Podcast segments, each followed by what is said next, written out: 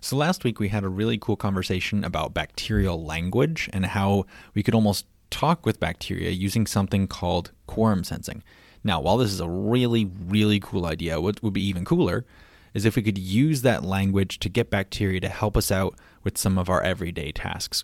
We're going to go through this very idea on today's episode of Short Stories of Bacteria.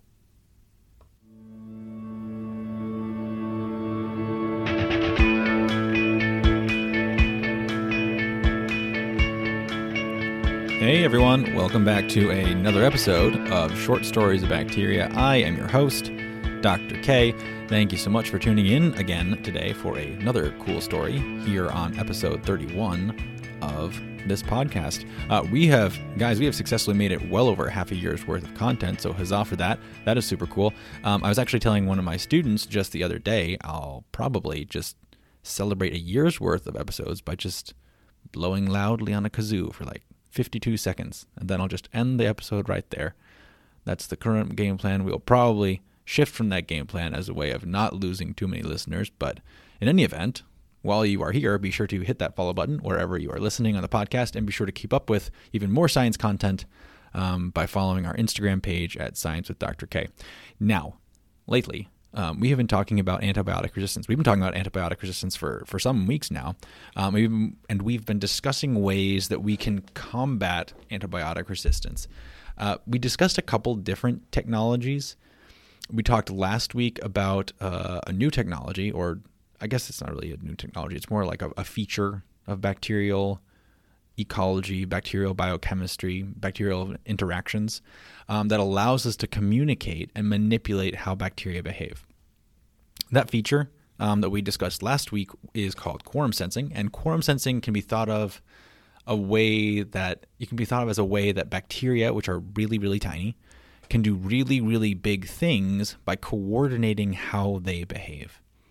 Okay, by simultaneously releasing little molecules out into their environment and being on the lookout for these little molecules, bacteria can keep track of how many of their particular species are around. So, for example, if they sense that there's 10 quorum sensing molecules around, they'd infer that there are 5 bacteria. If there's 100 molecules around, they'll infer, there's about 50 bacteria. If there's 1 billion molecules around, then they can infer that there are 500 million bacteria around, right? So they can keep track of how many of their own species are located in their environment. Now, based off of this, bacteria can coordinate their behavior. They'll have some behavior, say virulence, movement, glowing. We discussed glowing last week. All these different behaviors, they can link up with their quorum sensing apparatus, and they can activate that behavior once a certain threshold of a population is reached. Okay, so for example, the bacteria all agree, okay, we won't do anything if there's only 5,000 of us, but if we reach 6,000, then we'll all do this one thing, this one activity, this one behavior at the same time. It's a really, really cool mechanism, actually, and it's one of the fundamental ways that bacteria coordinate a lot that they do. Now, from our perspective, however, it might be more fun and honestly more applicable in terms of how we combat antibiotic resistance to relate quorum sensing to a language that bacteria have, right? If we can tap into quorum sensing mechanisms, if we can manipulate quorum sensing mechanisms, we can change, or we can cause changes in bacterial behavior. We gave this example last week of how the bacteria Vibrio fischeri, it measures how many of its species are around, and once they reach a high concentration, they all start glowing as a way of protecting its host, the bobtail squid. But here's an important question. What if we artificially increase the amount of quorum sensing molecules in that localized environment where all the Vibrio fischeri are living? Well, what would happen is the bacteria would think that there's tons and tons of bacteria around, even if there's just a handful of bacteria present, okay? And that means that the bacteria would then try to do that coordinated group activity even if there were only a few of them present. So they would all start glowing, but there wouldn't be a whole lot of bacteria present, right? So there wouldn't be a whole lot of glowing. And then that poor little bobtail squid would get eaten by various bobtail squid predators. Now, Dr. K, you say, catching on, I can see then how this would be applicable for something like medicine. If virulence, for example, can be regulated by something like quorum sensing, then could we get bacteria to mistime their pathogenic movement, their pathogenic attack, by manipulating the amount of quorum sensing molecules? Yeah, that would be the idea. If you could make bacteria think that they've completely overrun the host, you could bait bacteria into starting to try and lyse and burst human cells well before they actually have sufficient numbers to do so in an effective manner. So this would allow the immune system then to handle this really, really weak attack super easily. On the flip side then, you could also make a group of really strong bacteria think that they're actually really weak, right? You could make a bunch of really, really strong bacteria think that there's absolutely no one present in their environment, right? And in theory, this could get them to hesitate a reaction or just never even start attacking human cells at all. So the main point being that if you can mess up the means of communication in a pathogenic bacteria, you can really mess up an attack strategy for such a pathogenic bacteria. Now, in fact, a technology where you could manipulate bacteria by manipulating their language, it actually could then circumvent the need for antibiotics, right? If you could tell a bacteria that the environment is super uninhabitable, right, or if that it's not a good place to grow or something like this, then you prevent bacteria from ever wanting to stay or cause any mischief in a given environment, right? And that means if you can just tell bacteria, okay, you actually don't want to be here, it's not a great spot, you should probably leave. If you can get them to hear that and then just leave, then you never actually need to hit a bacteria with antibiotics. And if you never hit a bacteria with antibiotics, then you never cause that population bottleneck that we've talked about extensively that mediates this antibiotic resistance. Now, what's really, really cool is that while this is a super useful tool as it relates to antibiotic resistance, we can also use quorum sensing in a whole bunch of other ways, sometimes as a way of using bacteria to fight other diseases like cancer. Now, this is where the paper that I wanted to share with you guys today comes in. It's a little bit of an older paper. It came out in 2016, but even though it's a little old, it does have a really, really neat example of how you can use bacterial quorum sensing as a way of fighting something like cancer. So what does this look like? How do we go about using bacteria, of all things, as a way of fighting cancer? Now, in order to understand this, we need to have a little bit of a better understanding of what's actually happening in the bacteria in response to quorum sensing molecules. We touched on it a little bit last week, but we need to go a little bit deeper. In order to understand that, we need to have a better understanding of gene regulation. Now, at several points over the course of the last handful of weeks, I think we've given this analogy of how blueprints as a way of describing DNA, right? So the whole cell, it is like unto a building. The components of the cell, the windows, the doors, the computers, the chairs, etc., all of those components of the building, right? Those are like the proteins that make up the cell, right? All these proteins, all these different components of a building, they have different structures, they have different functions, okay?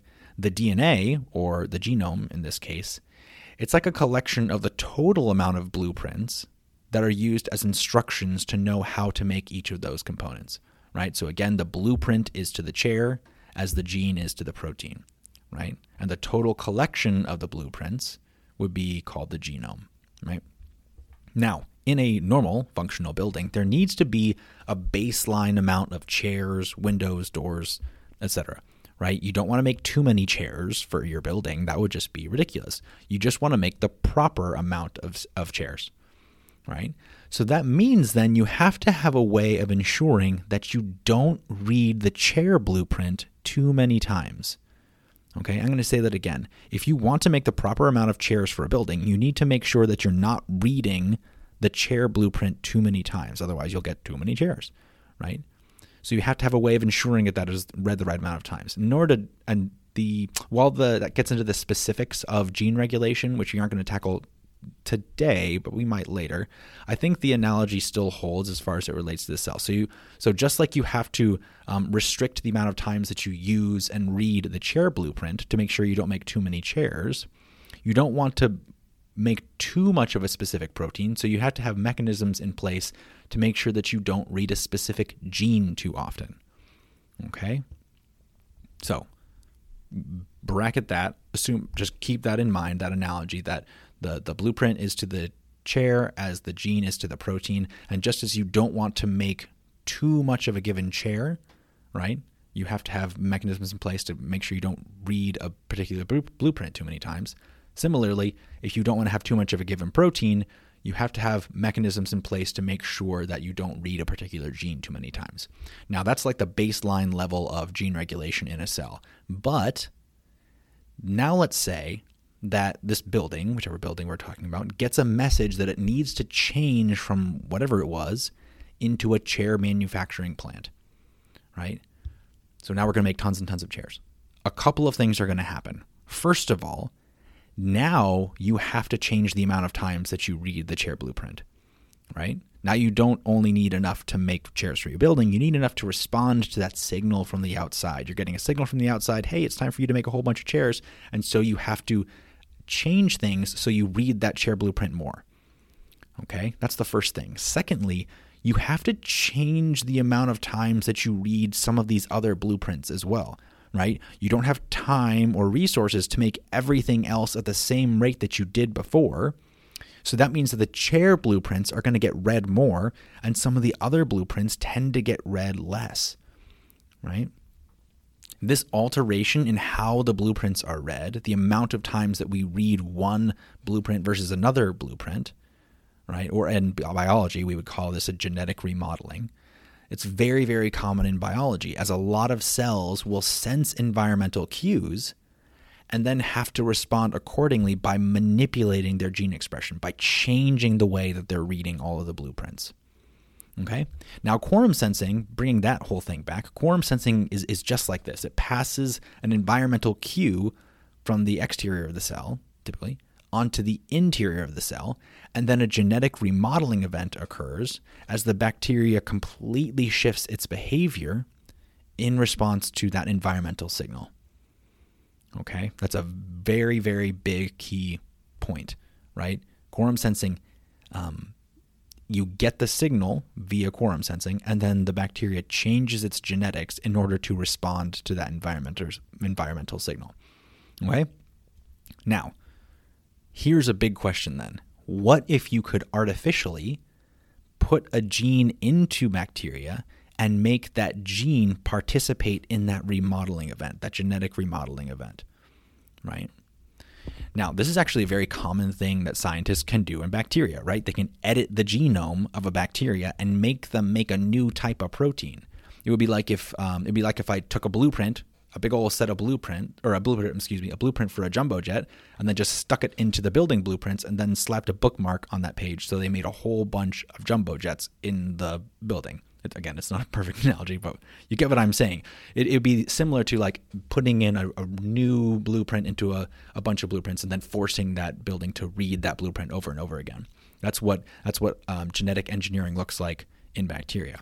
Now, what this gets to into the story that I wanted to today. Now, this actually is very, very linked. So a group of researchers, what they wanted to do is they wanted to use quorum sensing as a way of synthesizing an anti-cancer drug, a chemotherapeutic.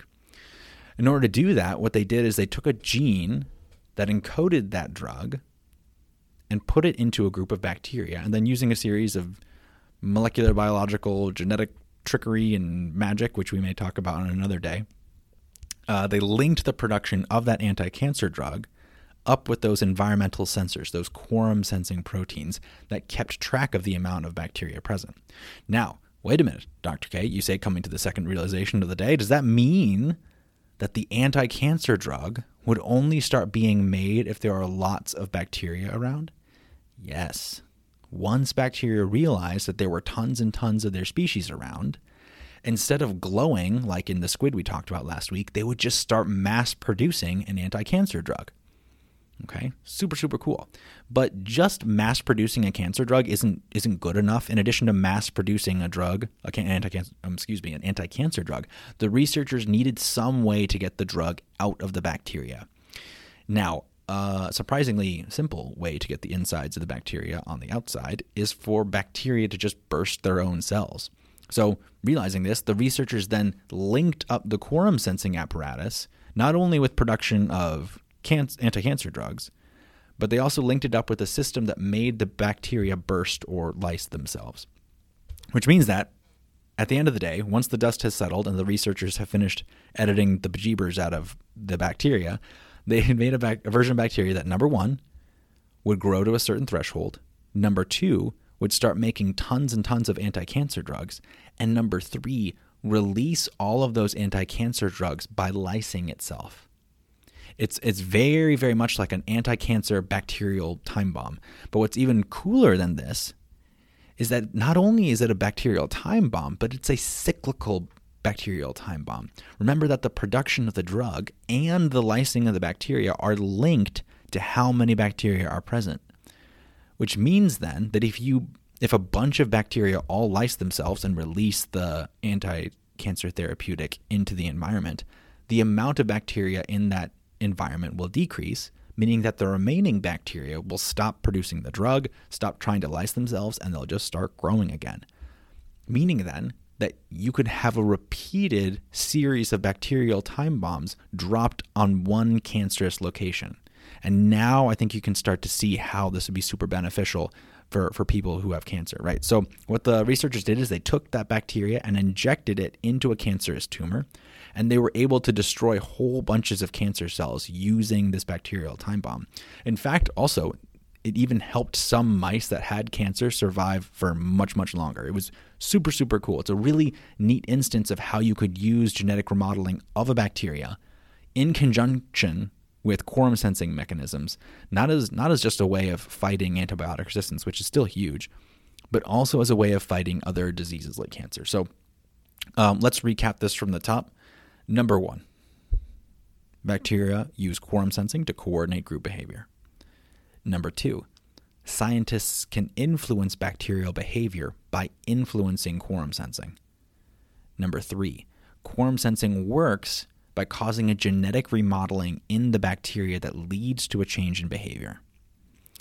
And finally, number four, scientists can induce interesting, crazy kinds of behaviors in bacteria by linking up the machinery of quorum sensing to new kinds of genes, new kinds of sets of blueprints. Now, at the end of the day, quorum sensing, it's a really, really cool mechanism. It's a language, it's an instruction manual, it's a translating dictionary between us and bacteria. And most importantly, it's a neat tool that we can use as a way of combating disease, both bacterial and even non-bacterial, as we've seen today. We've spent a whole lot of time over the past couple of weeks talking about antibiotic resistance, the way that it works, some ideas that researchers have come up with to try and handle it. But it's important to note here that the battle is still very, very much far from over. There's tons of things we have to overcome as it relates to antibiotic resistance. There's tons we have to learn as it relates to antibiotic resistance. But it is still really cool to see some of the emerging technology that scientists are working with to try and not only understand bacteria better, but also control them better. So it is there that we will have to close the chapter for now. On antibiotic resistance. We're going to shake things up a little bit next time and do a little bit of a deep dive on the history of a particular type of bacteria, but I will have to leave you until then. Thank you again for everyone listening in today. I had a wonderful time. Hope you did as well. Hope each and every one of you has a beautiful and blessed day, and be sure to tune in next week for another episode of Short Stories Bacteria.